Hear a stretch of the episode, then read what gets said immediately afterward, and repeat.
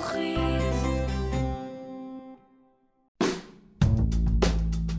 אבני דרך, עשרה אלבומים שעיצבו את פני המוזיקה הישראלית. יוצר ומגיש, ארז טודרס.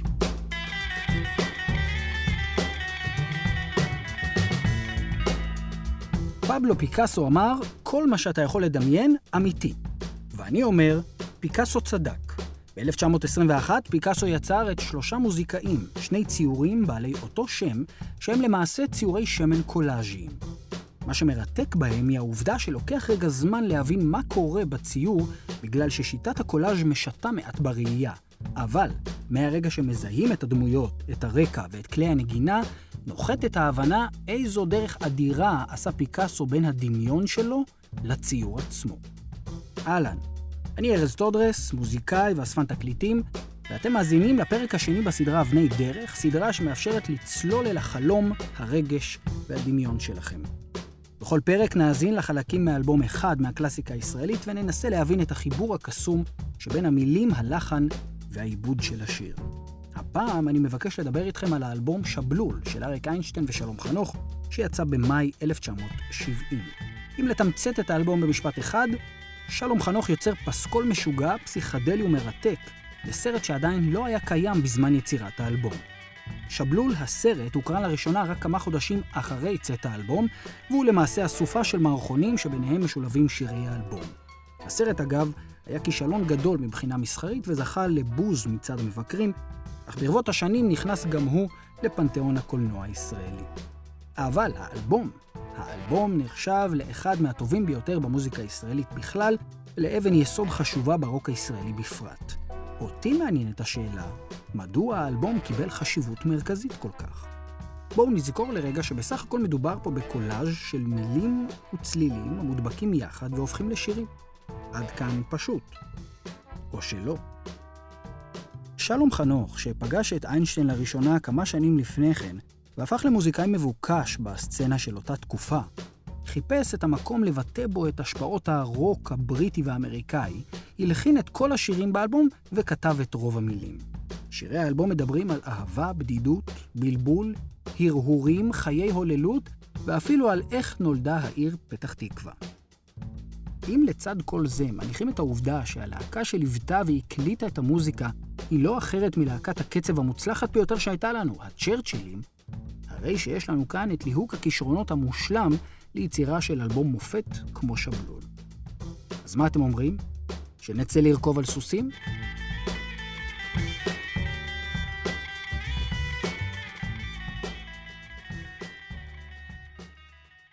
נניח שהייתם צריכים לבחור מנגינה קצרה שתכניס אתכם ברכות אל חלום.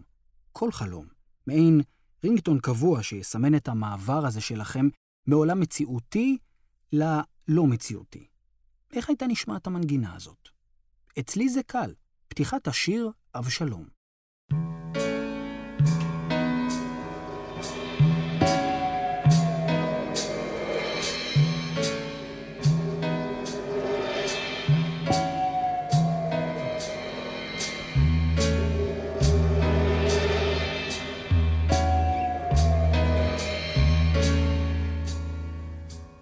שימו לב, גיטרת הבאס פורטת על אותו תו באזור הצלילים הגבוהים של צוואר הגיטרה. אגב, הצלחתם במקרה לנחש מי הבסיסט? האם צבע הצליל שלו מוכר לכם?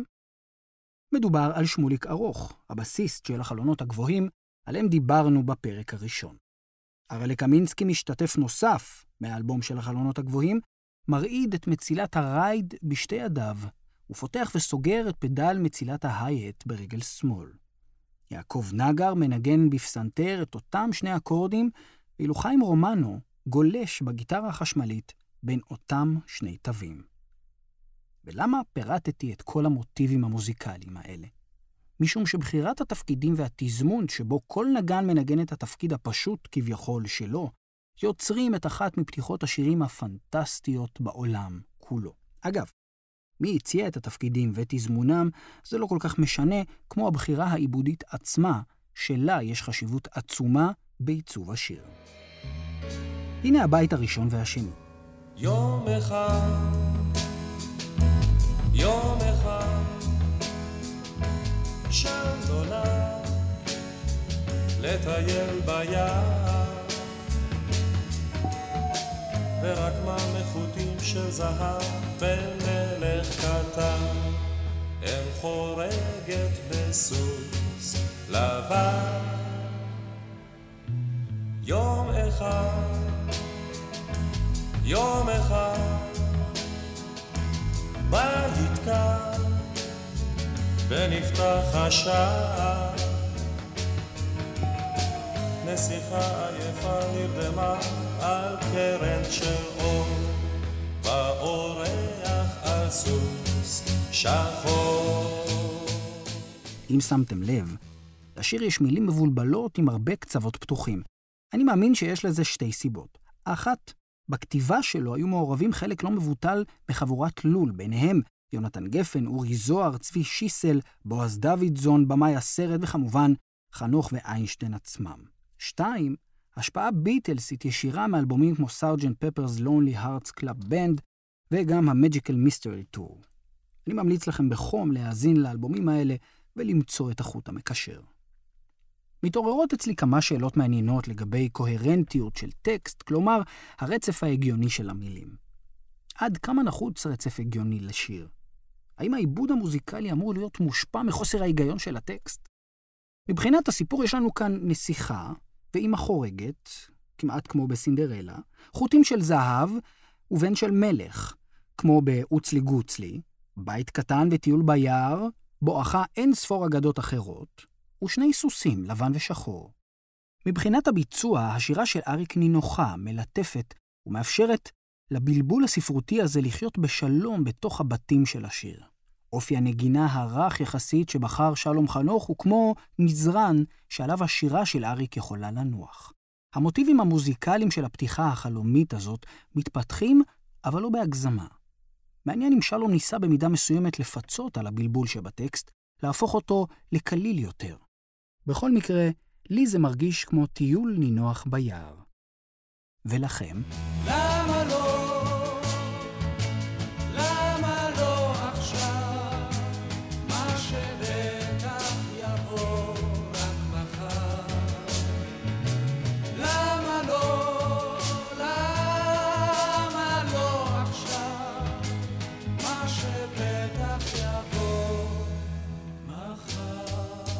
בפזמון יש שאלה כמעט פילוסופית שקצת קשה לענות עליה תשובה אחת ברורה. אבל שימו לב שמבחינת העיבוד קרו כאן שני דברים.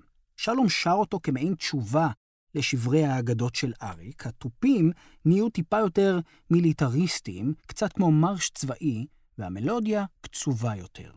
עבורי, למה לא עכשיו מה שבטח יבוא מחר, הוא המקביל של כל דבר בעיתו. מה אתם חושבים על זה? בבית השני אריק שולל את קיומן של האגדות מתחילת השיר. לא היום, לא היה סוס לבן לשיחה ביער. לא היו אגדות מעולם, היה רק חלום, לא באושר אף עד היום. לא היו, לא היה שלום. הנה שני שחקנים חדשים במשחק. הכינור הוא מי שכתב את התפקידים שלו, המלחין והמנצח, חתן פרס ישראל, נועם שריף. שימו לב כמה נועם מקשיב לאווירת האגדה, איך תפקיד הכינור בסוף המשפטים של אריק מהלך ביער הקסום וכמו שואל, אריק, האם זה נכון מה שאתה אומר? האם זה הגיוני שלא היו ולא היה, זה קצת כמו לומר, לא דובים ולא יער. אחרי הפזמון החוזר מגיע הבית האחרון והקצר יותר, ובו גם מוזכר אבשלום. אם במקרה כשם כללי או עם הקשר לדמות המקראית שניסתה לעשות הפיכה צבאית, ולאו דווקא חתרה לשלום, את זה אני כבר משאיר לדמיונכם. ותראו איך אפילו בסוף השיר שלום ממשיך להפתיע בעיבוד, על גבי המנטרה של אריק, מה שבטח יבוא מחר, מוסיף מלבד לשירה את הכינור שכבר פגשנו, אבל מצרף אליו גם אבוב, בפרזה מוזיקלית מלאת תהייה, ולקראת סוף החלק הזה מצטרפים גם החברים האחרים בחבורה למנטרה של אריק.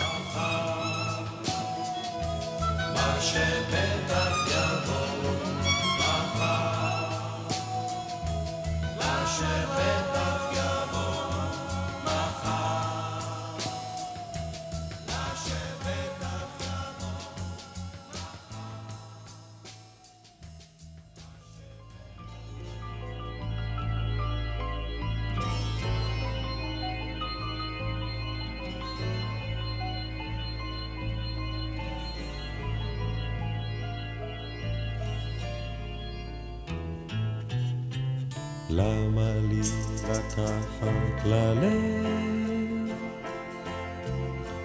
יש לי דברים חדשים בראש, יש לי דמיון שעוזר לפעמים לשכוח.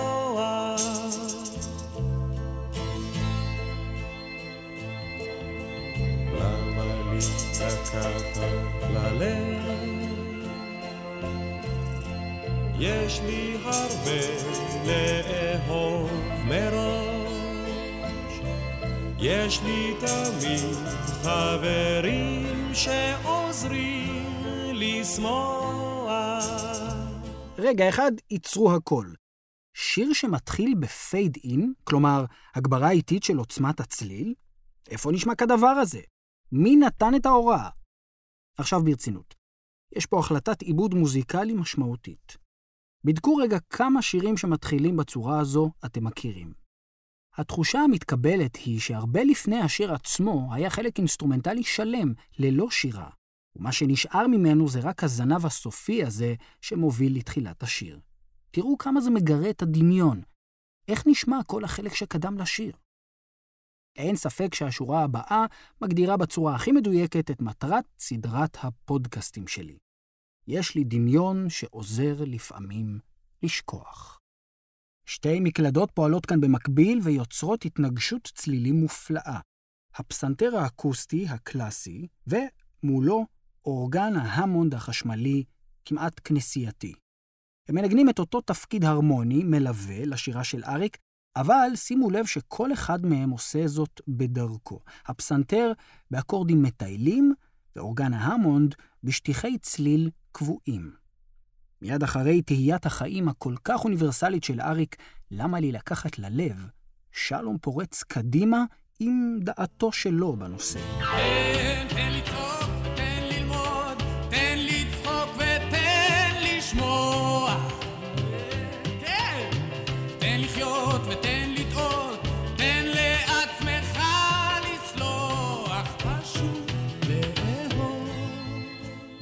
ששיר אחר נכנס פתאום לעניין. הקצב אחר, הזמר אחר, הסגנון אחר, וגם האווירה אחרת. חיה ותן לחיות, דורש חנוך. אפילו צועק ומדגיש את זה עם חזרה על המילה תן, אחרי תן לשמוע. אז מה הולך פה בעצם? שוב הביטלס, מלהקות הפופ הראשונות ששילבו חלקי שיר בעלי אופי שונה ואף מצאו תפקיד מוזיקלי לסיטר, אותו כלי הודי, מעין גיטרה בעלת 20 מיתרים, שיש לה גוון צליל ייחודי ומהפנט שקשה לפספס. בשיר הזה ישנם שני האלמנטים האלה, עוד השפעה ישירה של הביטלס על שלום. הסיטר אגב מגיע כאן. זה מה שרציתי לכתוב.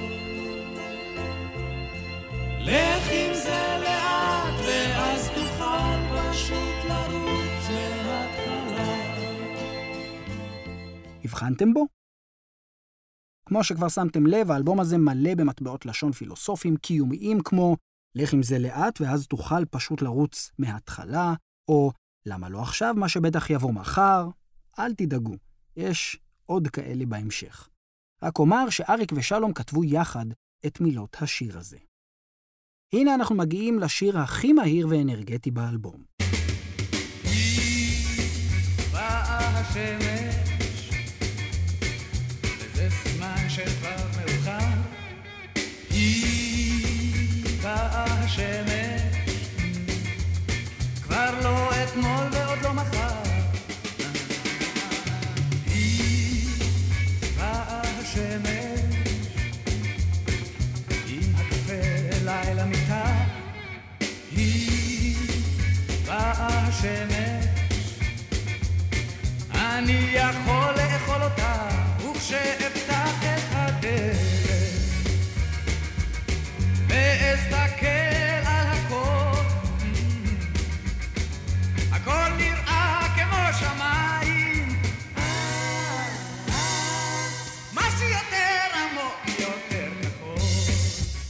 שדיברנו על מטבעות הלשון הרבים באלבום? אז הנה אחד נוסף, שהוא גם שם השיר. מה שיותר עמוק, יותר כחול. שלום חנוך מושפע לחלוטין בשיר הזה מלהקת קרים של אריק קלפטון, פורץ בשיא הקצב והכוח הרוקיסטי ומייצר פתיחה שכבר גורמת לקוצר נשימה קל עם ציפייה לבאות. ליין בס המזכיר מרדף, תופים עם אופי נגינה שבטי שמתחלף לביט סגור ובועט, וגיטרה שפותחת בקצב עם אקורד אחד, ואליה מצטרפת גיטרה נוספת עם סולו קצר ומתריס. יש במילים האלה, לדעתי, שאלה לא פתורה עד הסוף. האם השמש היא למעשה האהובה המשולה לשמש, שמביאה איתה קפה למיטה ושאפשר לאכול אותה מעין דרך ביטוי נוספת למישהו שאוהבים? או אולי מדובר בפשוטו כמשמעו, זו באמת רק השמש, שבכל מיקום שלה בשמיים במהלך היום, מסמנת על מצבו של שלום. ער, עובד, מסיים את היום עם קפה, מנסה להירדם אך לא מצליח, כמו שהוא כתב, כבר לא אתמול ועוד לא מחר. מה שבטוח, ברגע שנפתחת הדלת והשמיים שוטפים את הפנים, התחושה המיידית היא שמה שיותר עמוק, יותר כחול. קחו את זה לאן שתרצו. הנה הבית השלישי.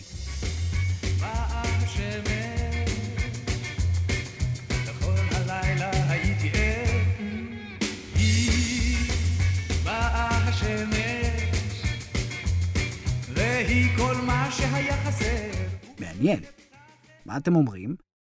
האם הבית הזה עוזר להחליט מיהי השמש עבור שלום, או שאולי הוא פשוט לא אוהב את הלילה, ובדמיונו השמש יכולה להגיע בכל שעה? תחליטו אתם. אגב, לא חסר לכם פה הקול של מישהו? אתם צודקים לגמרי, אין פה את אריק איינשטיין.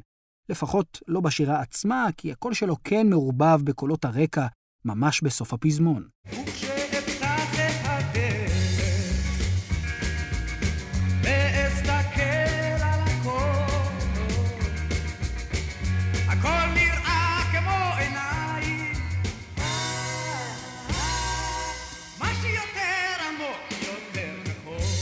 וכמו בזוגיות אידיאלית, כשצריך לתת מרחב מחיה מתוך אהבה והבנה של מה נכון לצד השני, כך עשה אריק והחליט לא לשיר בשיר המקסים הזה.